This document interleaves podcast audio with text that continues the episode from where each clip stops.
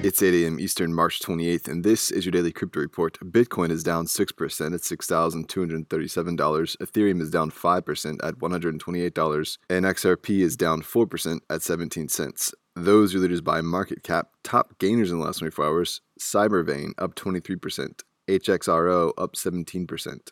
Today's headlines Singapore has granted several crypto firms limited term exemptions for licensing.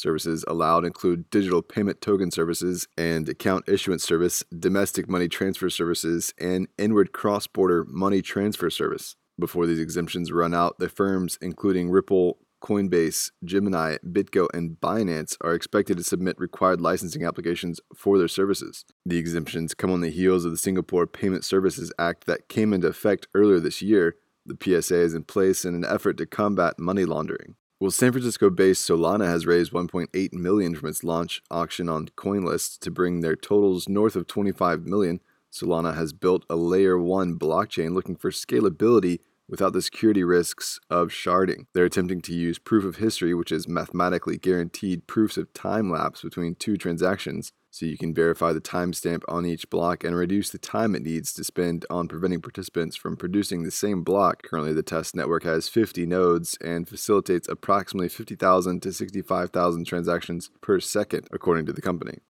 Well, last week saw the second largest decrease in Bitcoin and mining difficulty in the network's history, it's the largest drop since miners started using ASIC chips in early 2013. The drop was caused by decreased Bitcoin hash rate or processing power, which was caused by the recent price crash. A drop in difficulty shows that some miners have stopped mining. And finally, Coinbase says Coinbase Commerce has processed 200 million in transactions since it launched in February of 2018. Coinbase Commerce facilitates retail payments to merchants. Those are leading headlines today. Visit us at dailycryptoreport.io for sources and links. Find us on social media add us to your Flash Briefing, and listen to us everywhere else you podcast under Daily Crypto Report.